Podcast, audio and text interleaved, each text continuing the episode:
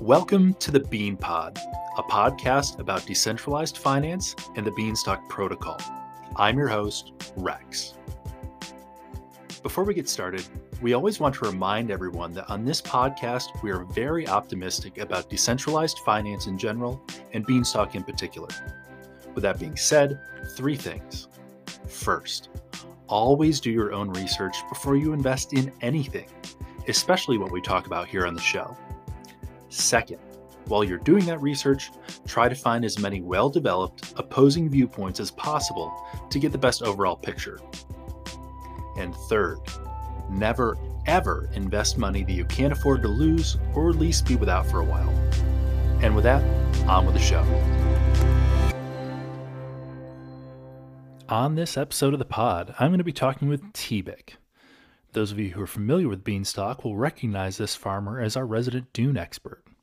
For those of you who are less familiar, TBIQ is a contributor that helps Beanstalk take on chain information and make it both informative and engaging. We'll be talking about working with Beanstalk's data, some projects that he's looking forward to in the future, and maybe even talk a little bit about advanced analytics and machine learning. Well, TBIQ, welcome to the podcast. Great to have you. Hey there, Rex. Uh, thanks for having me. It's, it's good to be here. Absolutely. So, how about to to start us off? How would you just tell us a little bit about yourself? Uh, sure, sure thing. So uh, I'm TBIQ, as I'm known throughout the community. Um, in my normal life, I'm a machine learning engineer, kind of a financial technology company, and um, I'd say within the I've been involved in crypto crypto tangentially for the last few years. I got in around 27, 2018. Um, didn't have a great understanding of the space, was mostly just doing speculative investments, as uh, many of us were back then, and uh, got burned uh, a couple different times. And that kind of, I got out of the space for a little bit because I just, uh, I suffered some serious financial losses. So I didn't actually feel like I was, uh, there was much of value here, and I hadn't really uh, I wasn't really taking a thesis driven approach for why I was here, what I was doing. So I, I just left it. And then um, come 2021, I started hearing more and more about things going on in the crypto ecosystem. I had a couple friends from high school who actually got into jobs in the industry. So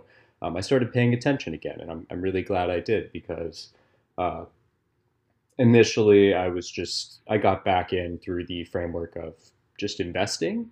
Um, but the more and more I, I, dug into what was going on in the crypto ecosystem, it kind of felt like the the promised things, or I guess the the overarching goals that crypto has always supposedly been about, were starting to materialize. When uh, back in 2017, 2018, there was a lot of talk and very little substance, and that was one thing that really frustrated me about the space. And that, that's definitely still true to a degree today. Like we're very early on in the journey of um, achieving the goal of kind of open and permissionless protocols serving as kind of the backbone of um, a parallel global financial system.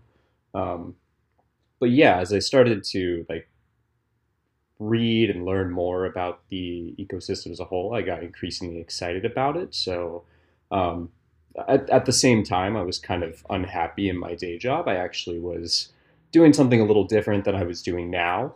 Um, and I kind of told myself that why not look at crypto as kind of a career opportunity? And I had some friends doing it, like I mentioned before, and they seemed to be having a really good time. So I talked to them about what they were doing and then kind of went down the rabbit holes of DAOs. And um, I think Dune Analytics was kind of the first place I started. I realized that was kind of uh, one of the standards across the industry for um, DAOs and other protocol teams to kind of um, organize information about their protocols from either a financial point of view or protocol health point of view. It just seemed like a really powerful tool and kind of new paradigm of seamlessly and frictionlessly working with um, like open data on a platform that was kind of built to uh, rapid prototype and share things with others, and that got me really excited. So I was playing around with Dune a lot, and I was just looking for uh, concepts to explore so that I could build out data dashboards for them because that's one of the uh, that's one of the primary ways I, I learn, or just the way I learn best. And eventually, just through serendipity, I, I was led into the Beanstalk Discord. And um, I think a few days prior to getting into the Discord, they actually had, uh, to get data on Dune Analytics, you need to go through something called the decoding process, which is basically Dune gets the address and the ABI of a smart contract deployed on Ethereum. Um, and given that information, they then create some data tables corresponding to that smart contract state and start monitoring um, data that is emitted from that smart contract and is stored on chain as time goes on. Um, so there wasn't really anything built out for Beanstalk at that point, and I just kind of hopped into the chat, started getting to know some people in the community, and also exploring like, is there an opportunity for me to help? Here. And once I determined that there was, I just started kind of building some stuff. And then uh, that eventually led me to be a, a DAO contributor and uh, actually get paid for my contributions, which was really cool. I didn't set out on this uh, this journey initially thinking that was the the end goal, but I've really really enjoyed my time working with the uh, the DAO and just everyone else who's a part of Beanstalk Farms. That's fantastic. So, when I think of how um, you know your contribution fit into the growth of the organization, it does seem you use a you use the term serendipity, and it really it really that's how I think the rest of us saw that as well. It seemed to be perfect timing, just as members of the community were saying, okay, you know, how can we get some more powerful data visualizations? It, as has happened a number of different times through the community's history, somebody just kind of appears and they're like, oh, hey, this just happens to be something I'm either A, very knowledgeable about, or B, very passionate about, and I'd love to be involved. And, you know, you're probably one of the primary stories of that happening within Beanstalk, which is fantastic. Um, one of the things that I've thought about a number of times as, as we've talked or as I've, you know, heard you present or talk through different things you're working on, as the the let's say data analysis and visualization work with Beanstalk has grown and gotten more complicated, what um, what's the kind of relationship or proportion of times where you've either found something interesting or, or, started looking for something interesting on your own versus taking feedback from the community in terms of a direction. Like what what does that proportion look like? Are you spending most of your time looking at requests from individuals or doing let's say like exploration on your own? How does that that fit together yeah, I think that kind of varies on a, week by week basis. So I would say when I first started doing this work, um, I was coming in with very little prior understanding of the protocol and how it operated. So um, in the beginning, I actually set up kind of a, a, Google Doc that I'd linked at the top of the dashboard. Um, it was kind of open edit access, and I basically advertised that across the community. And I was like, hey, if you um, are really involved in the community here or just interested in learning more about Beanstalk and kind of the data surrounding the protocol, and you have a good idea for uh, some metric that I might start tracking or a, a graph that you think might be interesting, I collected a ton of suggestions in that document. Um, and I think the uh, I got a lot of feedback from that document, and also initially I just uh, um, was frequently asking people in the community for suggestions. I set up channels in the Discord to uh, facilitate suggestions, and people were always having conversations about interesting metrics that they were tracking about Beanstalk, and I would often just see those in the chat and then add them to this long list. So I would say a large proportion of what is now on the dashboard was community source, and um, I guess the other place I got ideas was the the website itself. So the website had a lot of analytics, but um, the rate at which you can iterate on the the visual design and also um, interactions between different metrics is a lot slower on the website. Um, you have to do we have just a higher standard of testing. Um, like that's kind of how we present ourselves to the world, our website. So uh, the stakes are a lot higher if you have bugs. Um, but on the Dune dashboard, like I'm constantly working on a bunch of different things. So um, I'm always like, oh, we have this piece of information in this tab on the website and this other piece of information on this other tab in the website, but they're kind of related metrics. So what if we combine them into a single view um, and provided end users kind of a, a single unified view of some more compound or derivative metric um, that is a little bit more insightful or uh, useful. Sure. It sounds like it sounds like Dune offers you, you know, really a sandbox where you can kind of get in and play around and see what makes sense and what doesn't, and, and maybe even develop better questions to ask afterwards. If that makes sense. Yeah, exactly. And I think um, the the long term vision for uh, the data infrastructure for Beanstalk Farms, um, Dune is kind of a a short term solution because we realize like it's really great for if you just have a quick question going having easy access to all a lot of the data you might need to help answer that question so that you can kind of do some initial analyses to see if it's like something that's worth pursuing with more effort um, and maybe integrating on the website in the future.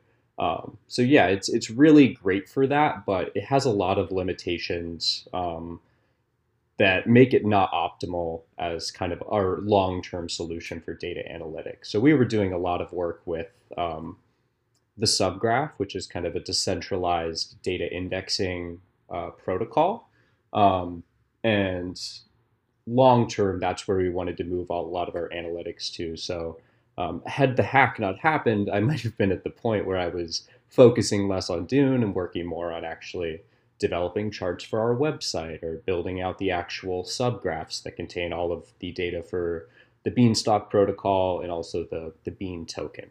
I see. So help me understand subgraph a little bit more. I mean, I am I am a, a novice at all of these things, and so familiar with the term subgraph, familiar with the general concept, but how does that, how is that an evolution uh, on, you know, capabilities or opportunities in Dune?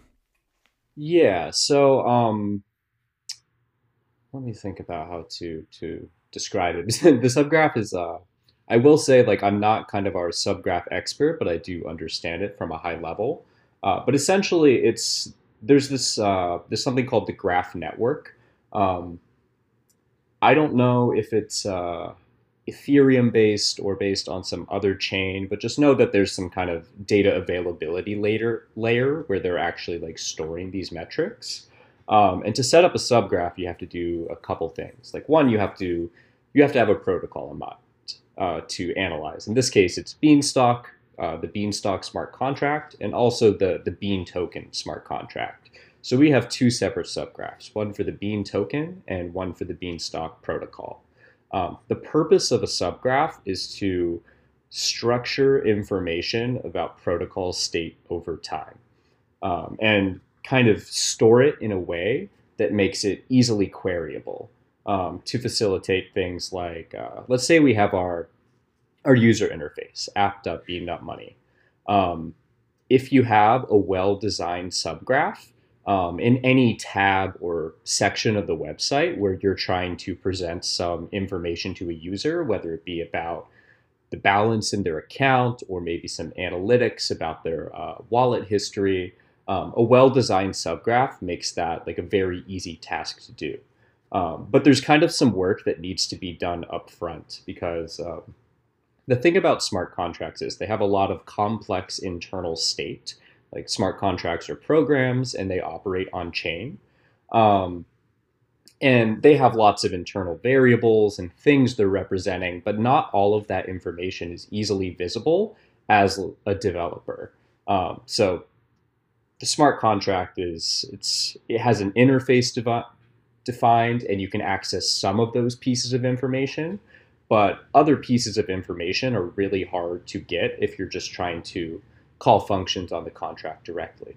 So the subgraph allows you to define logic to kind of process uh, events, uh, which are a kind of like data that is emitted from smart contracts and stored on chain, um, over time.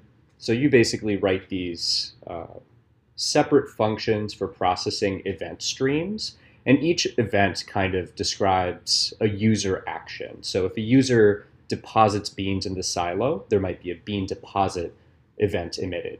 Um, if a user then withdraws beans from the silo, um, there might be a few events associated with that action that are also emitted. So you have to write these scripts that interpret these streams of events and kind of reconstruct state or compute interesting metrics about the smart contract that you're, you're tracking. Um, and after you have implemented all of this logic, it gives you, um, again, a nice organized structure that is easy to query um, that kind of describes the state of the Beanstalk smart contract or the Bean token smart contract over time.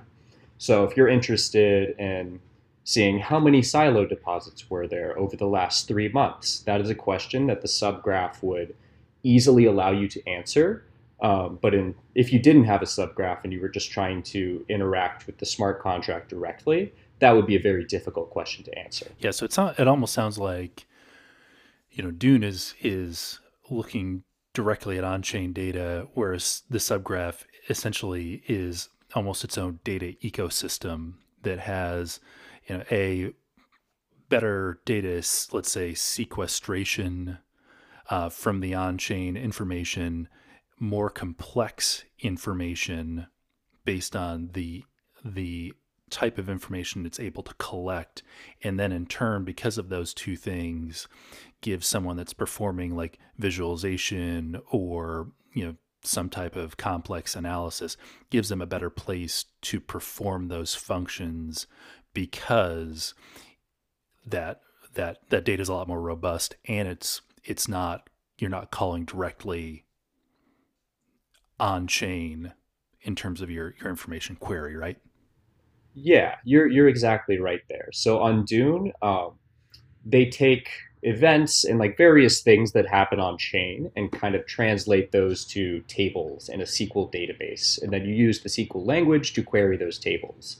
Um, but the the structure of the tables, Dune um, the Dune platform determines the structure of those tables. Whereas with the graph, it's kind of a developer data platform. So if you're building an application or a protocol on chain, you have control over the schema of your data. And different protocols require wildly different schemas, just because, from an analytics point of view, from a surfacing insights and information to end users' point of view, um, the kinds of questions you're asking about, say, a lending protocol like Compound or Aave would be very different from the kinds of question you'd be asking about like a decentralized uh, credit-based stablecoin protocol like Beanstalk. So the schemas, um, if the development teams can design their schemas in different ways that suit their needs best, like that's good for everyone. Gotcha. So to to use one more, maybe let's I don't even know if TradFi is is appropriate um, let's just say modern corporate analogy, it almost strikes me like Dune makes me think of like a Power BI in terms of its ability to take data and and maybe create you know some complex visualizations, whereas the subgraph has a lot more depth potentially because you've got a lot more data and a lot more pieces that you can put together in unique ways. Yeah, to flesh out that analogy, it's like a Power BI tool, but with kind of an integrated data backend. So the the data that you could access on the platform is though it's growing as time goes on because it's pulling in data in near real time. Um, it's kind of fixed the data that you can work with. You don't have much control over it. You just kind of work with the dashboards and um, you can work on top of it, but you can't edit at the base layer. Whereas the subgraph, like you said, is far more flexible and um, a better long-term data solution, but a lot more. There's a lot more development effort that needs to go into getting a subgraph operational. It's still a very new um, protocol. Uh, I guess one part of the that I didn't cover about the subgraph is that there's a, a, a token. It's called might be called the graph network token. I think the ticker is GNT, or I, I could be wrong there. Don't quote me on that. But basically, that token is used to incentivize indexers. And indexers are a class of individual who are running graph nodes. And basically, they have some uh, compute and hardware uh, that they own or operate, and they are using that compute to um, compute these metrics as defined by developers for what they want their subgraphs to represent, and also store that information as well. So it's a very Web3 native data solution, whereas Dune Analytics is a, though it's a pretty Web3 native company, um, the data is siloed on their platform. Whereas with the graph, it's it exists on kind of an open permissionless network, which I believe is Ethereum. I'm not sure if they support other chains, but I imagine things like that might be in their their roadmap for the future. Sure. So to loop back in, you know, so you get involved in starting to do, you know, data analysis and visualization for Beanstalk, start taking uh, recommendations from the community, you know, do some of your own exploration. What has been the most surprising, either we can, you can talk about surprising pieces of data, um, surprising developments. What, what's really uh, been unexpected for you as you've gotten more and more involved from the Beanstalk side in the, the analytics and visualization? Hmm. Yeah, so um, I think that some of my favorite data that I've explored uh, related to Beanstalk it has to do with the the farmers market, and um, I guess just assuming our audience might not know what that is, um, pods, the debt asset of the Beanstalk, are kind of similar in the, the traditional finance world to something called a zero coupon bond, but it, has been essentially uh, a bond representing the protocol's debt, and you buy it at a point in time, and um, at the point in time you buy it, is it has a fixed interest rate. So if you spend 100 beans uh, at an interest rate of 20%, um, at some point in the future, you will be paid back 120 beans. But currently, you will just have 120 pods, and those pods will go to the end of a pod line and you will have to wait until those pods reach the front of the line in order to be able to convert the pods to beans. Um, so there's no set time frame on when that might happen. There's a lot of heuristics you could use to uh, estimate that, but that's just kind of one of the core functions of the protocol. And I found it was really interesting to see how the the pod marketplace, which is the um, a protocol native marketplace where users can sell pods, which are a non fungible token. They're not actually an NFT, but uh, they're just represented internally by the protocol. So there's no ERC20 token or um, there's just no token standard representing what a pod is. It's internal protocol state. And this is the only way to um, exit a pod position and ex- exit that pod position in exchange for beans or vice versa. If you have beans and you want to hop into some point of the pod line that isn't the back, um, you have to go look at the marketplace and see what the current exchange rate is. Um, so maybe you want to get close to the front of the line, or maybe you're interested in you're a little more long-term oriented. You want to get in the middle of the line. Um, there's a lot of interesting pricing dynamics to how um, people have priced pods at various points in line and how those dynamics have changed over time. And I think that's been the most interesting thing for me personally to just kind of dig into.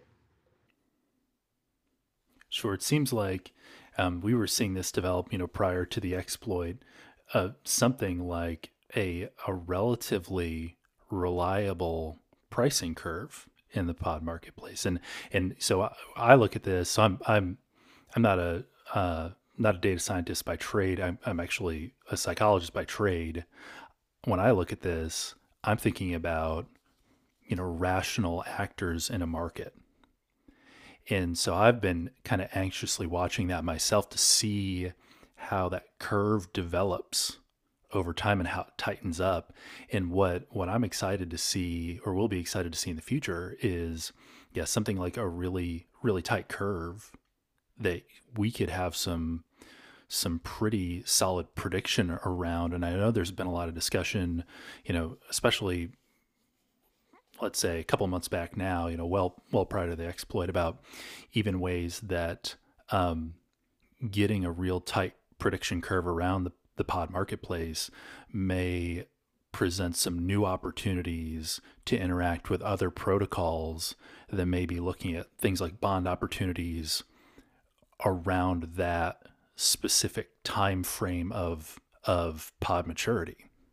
Mm-hmm. Yeah, no, that's really fascinating stuff. And I was actually the one working on uh, using the history of pod market or farmers marketplace pod orders and pod fills to come up with a like robust up to date yield curve. Um, and the idea there was to uh, eventually submit a proposal to Fiat DAO, um, which has the capability of using zero coupon bonds as collateral uh, to underwrite loans. Um, and that was one of the things that we were really excited about. I don't know if it was formally detailed on the roadmap, but it was a, a concept that we were exploring. And um, yeah, it's it's just a, it's just a shame that the exploit occurred when it did because that was that was moving along really effectively. And um, as I was working on building out that model, I was seeing just over the course of weeks or even on the timeline of days the the pod marketplace yield curve. Um, when you plot the place in line of a pod on the x-axis and the price per pod on the y-axis, um, and you define a yield curve on kind of a, a two-dimensional grid system using those axes, that had been sliding up and to the right, indicating that people were willing to pay more per pod uh, at a fixed point in line as time went on due to increased faith in the system. Um, and I was just watching that unfold in real time, and I thought that was real interest, really interesting. Like I don't think that's a trend that would um, continue forever. Obviously, it wouldn't. So I'm, I'm sure at some points, like uh, during price discovery phases, that curve would shift up and to the right.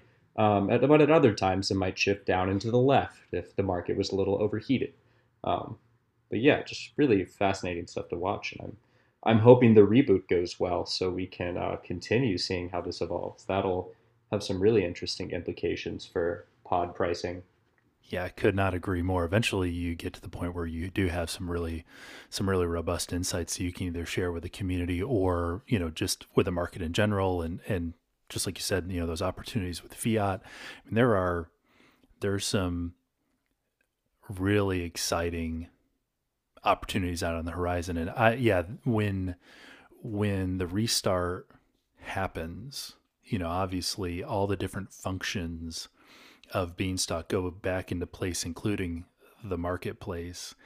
And yeah, the the interesting additional factor in terms of the marketplace will be the fact that there's this additional this additional line for fertilizer holders and and I think th- this in and of itself will be a bit of a case study about you know how does the existence of fertilizer influence activity in the pod marketplace. So, you know, is there a point where individuals say, well, you know, because of, you know, the potential, you know, price difference over time between, you know, buying pods in the marketplace right now at such and such a yield and waiting, you know, three months or whatever, I have the opportunity to see a greater return than I would buying fertilizer at 20% humidity. And yet, again, to see participants asking those questions. And, um, you know, one of the, the, um, the groups that has been really interesting to watch are, are the omis Um, uh, handful have been you know pretty heavily involved in the protocol and specifically in the marketplace doing a lot of um, a lot of personal analysis and making recommendations about you know how to to make the most of the marketplace. And um, uh, I know that that group is kind of hung around. So again it'll be interesting to see how they how they work through these these opportunity comparisons yeah, if we thought the game theory of Beanstalk was complicated before, it's about to get twice as complicated. yes. And there's uh, adding on to that, there's also the uh, ripe versus unripe beans, kind of the the vesting that is built back into the repayment structure um, post exploit. Um, I think that will further change the the dynamics here in the the pod marketplace and also as it relates to silo withdrawals. So it's it's anybody's guess as to what will happen, but I can. All I know for sure is that it'll be fascinating to watch unfold in real time. Could not agree more. So I want to want to turn the conversation just a little bit towards machine learning. And you know, as with so many things, I'm a novice. Um, find it interesting. So when I think about what opportunities there might be uh, in terms of, you know, so obviously on-chain data is is a wealth. We talked about subgraph, you know, being an even more robust wealth of information. If you're looking at, you know, machine learning applications, obviously that's a cornerstone.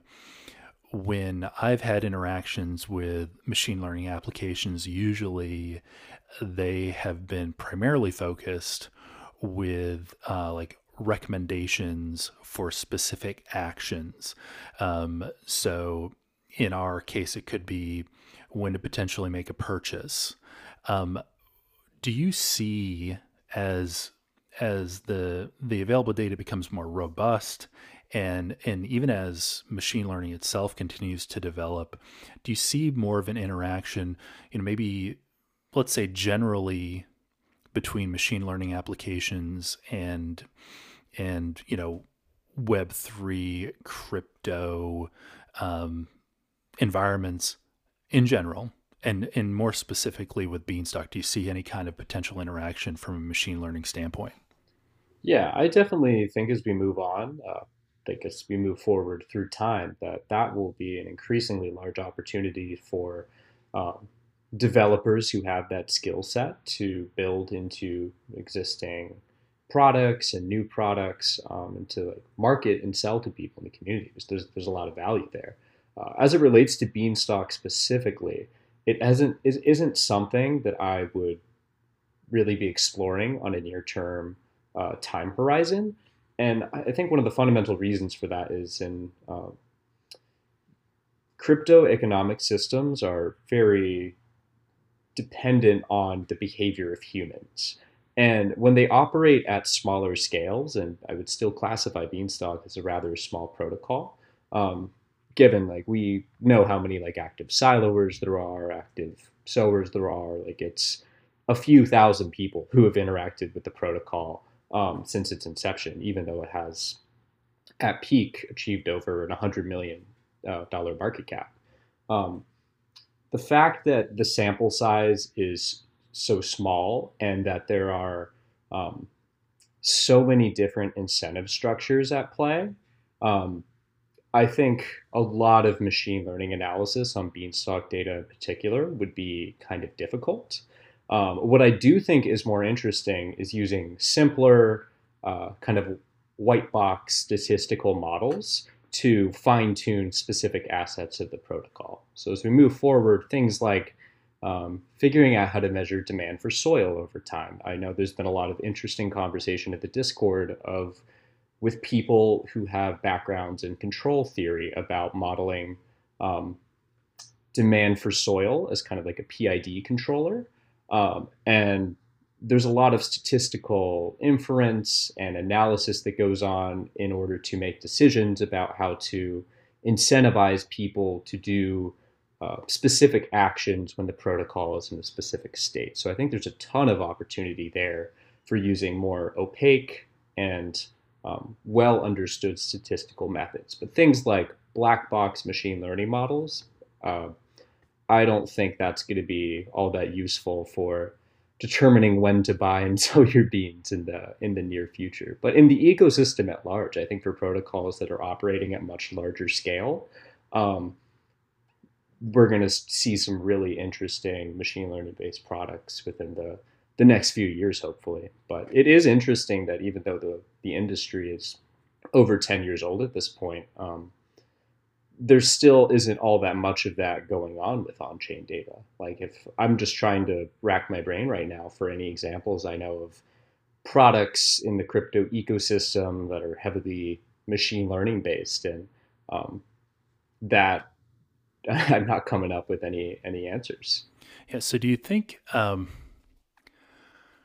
when I think about the general development of the cryptocurrency ecosystem, decentralized finance, as compared to, you know, the again, machine learning novice here, but the the applications that we're starting to hear about in traditional finance or traditional organizations in general, so much of the existing applications seem to be very focused on um, optimization of decision making or um, identification of new insights, products, product markets, etc.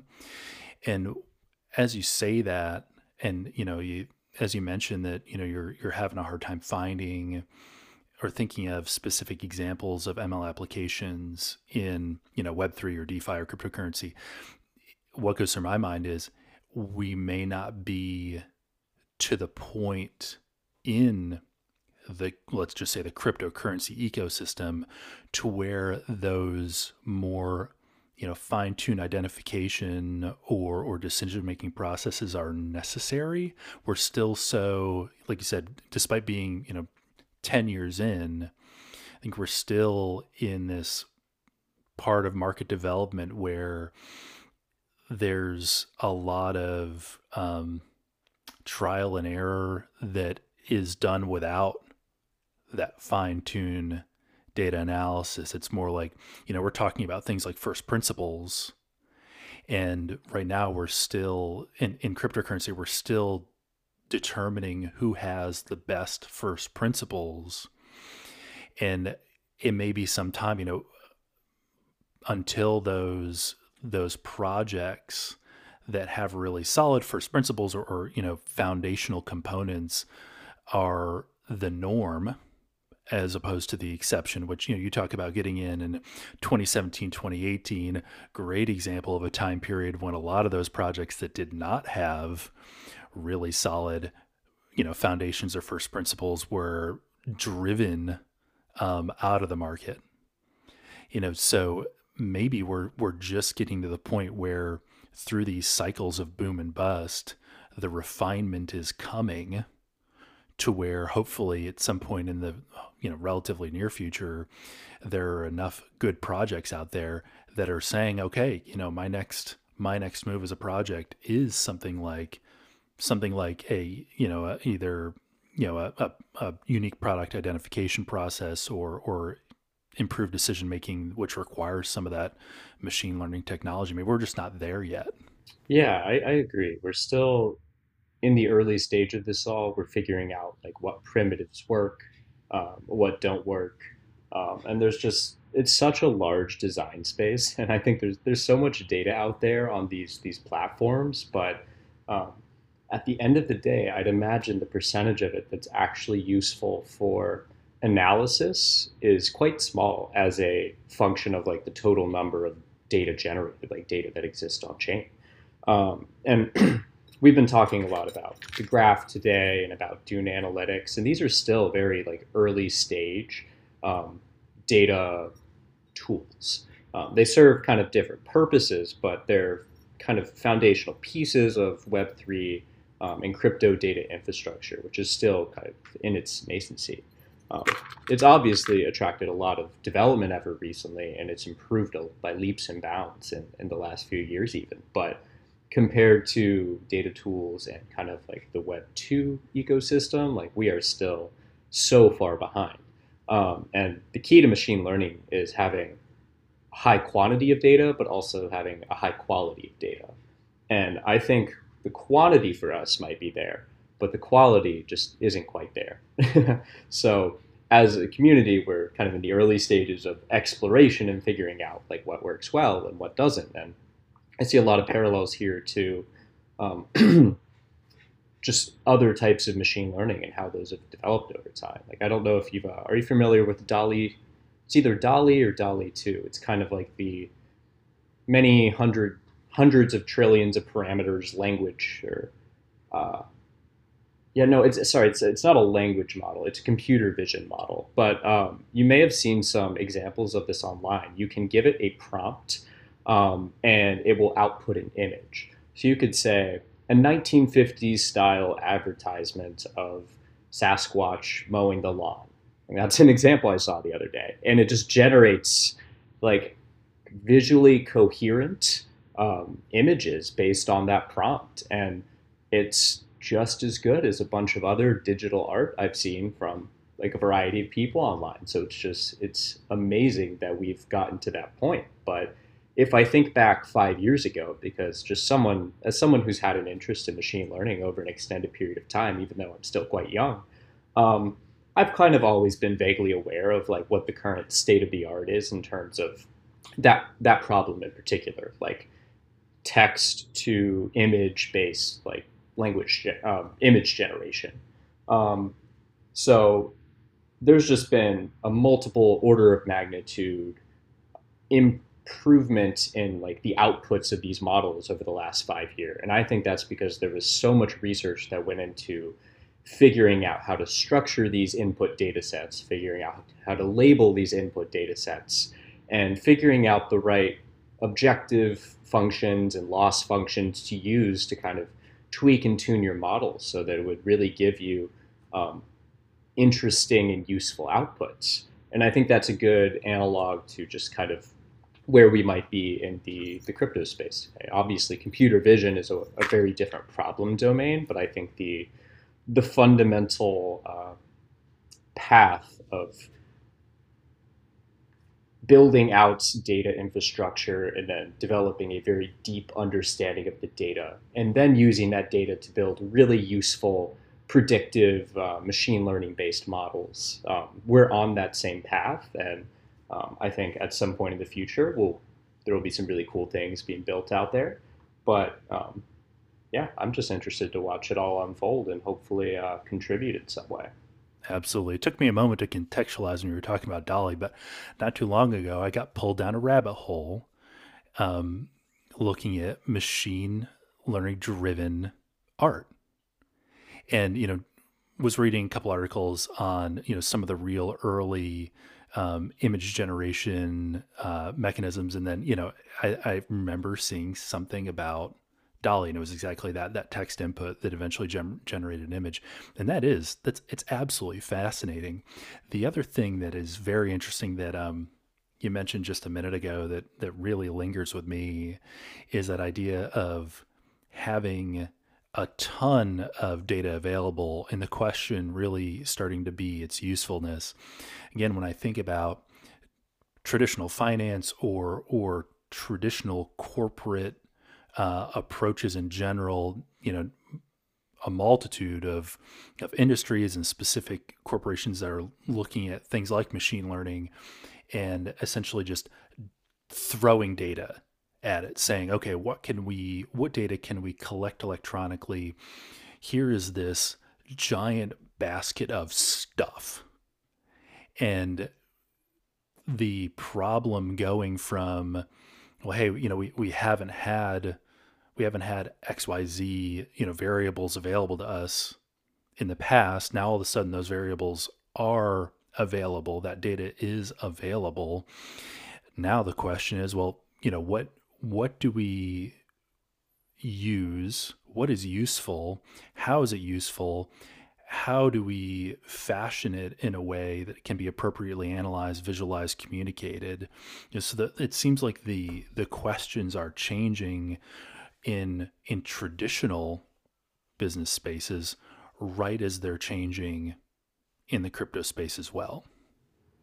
Yeah, no, I, I agree, and I think uh, kind of what you're saying. There's there's like two fundamental problems here. It's like one, you're working within a, a given data domain. So um, in our case, it's the cryptocurrency ecosystem, and you can think about all the data as everything that exists on chain or anything related to uh, operations that users perform when they're interacting with the ecosystem. This could also be something off chain. It could be, um, I don't know, if you're if you're Coinbase, your web traffic might hold a ton of insights related to where in the world um, people are coming from to interact with your platform. So it's it's not just on chain stuff. But if you take all of that data as the data domain, the first problem is kind of exploring the data domain from a very high level and identifying sets of features that could be related and that you could then take to a smaller, more focused analysis and then use to predict something more interesting about a particular problem um, within that larger problem domain. So it gets two two things: sifting through all the data there is, and then once you found a few interesting things, what do you build with those few interesting things? And can you make a model that predicts something useful related to the pricing of an asset that allows you to make better investment decisions? Or maybe you're using social media data to sift through um, user impressions of all the alternative layer ones within the, the crypto ecosystem because you're trying to find some competitive advantage either as an investor or a developer um, in order to best suit yourself. It is going to be very interesting to see how, as as more folks with that skill set find themselves interacting with Web3 organizations, uh, with blockchain technology, how how that technology, how the how machine learning itself will will evolve. So one final thing to kind of wrap us up for today. Um, so we're you know we're sitting here um, recording this in early June. The barn raise is underway. Um, we're probably about about three weeks away from protocol restart. When when the protocol restarts, when Beanstalk replants and gets back underway, what are the first things that you're going to be looking at, working on, thinking about?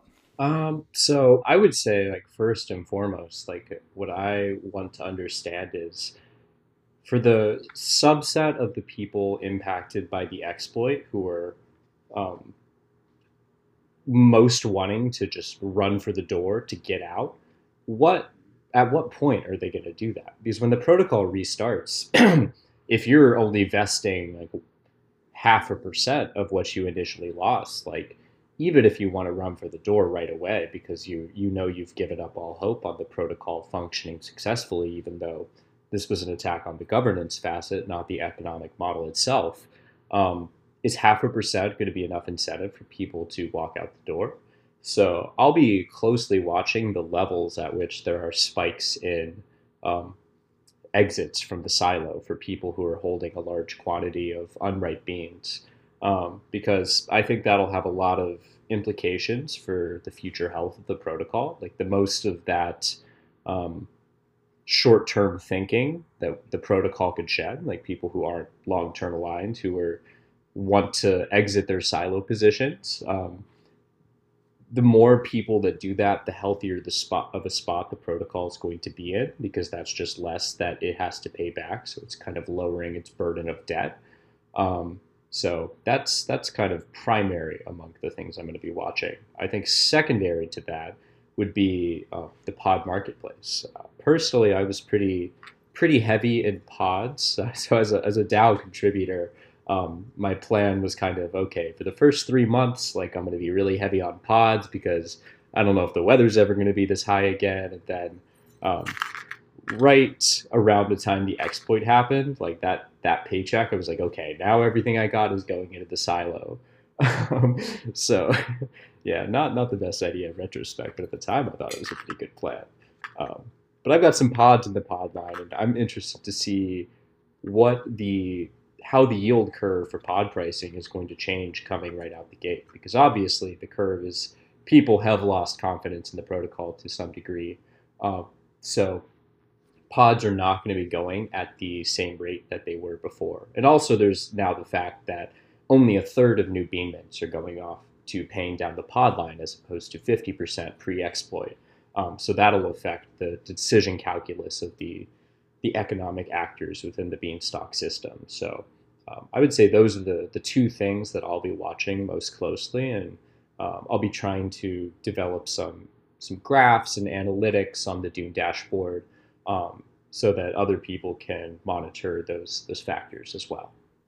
It's funny because those are probably two of my top items as well. Again, from a psychology standpoint, what what individuals are ready to to rage quit, you know, that are ready to say, okay, I'm out, where they're ready to get out, and then yeah, the remaining remaining participants that are that are looking to take advantage of that marketplace. What does the new environment look like for them? Great stuff. definitely appreciate your time, TBIQ. Um, this is fantastic. Great conversation. Yeah, I really uh, appreciate you inviting me on the show. This was a lot of fun, Rex. Anytime. We'll we'll definitely have you back too. For sure.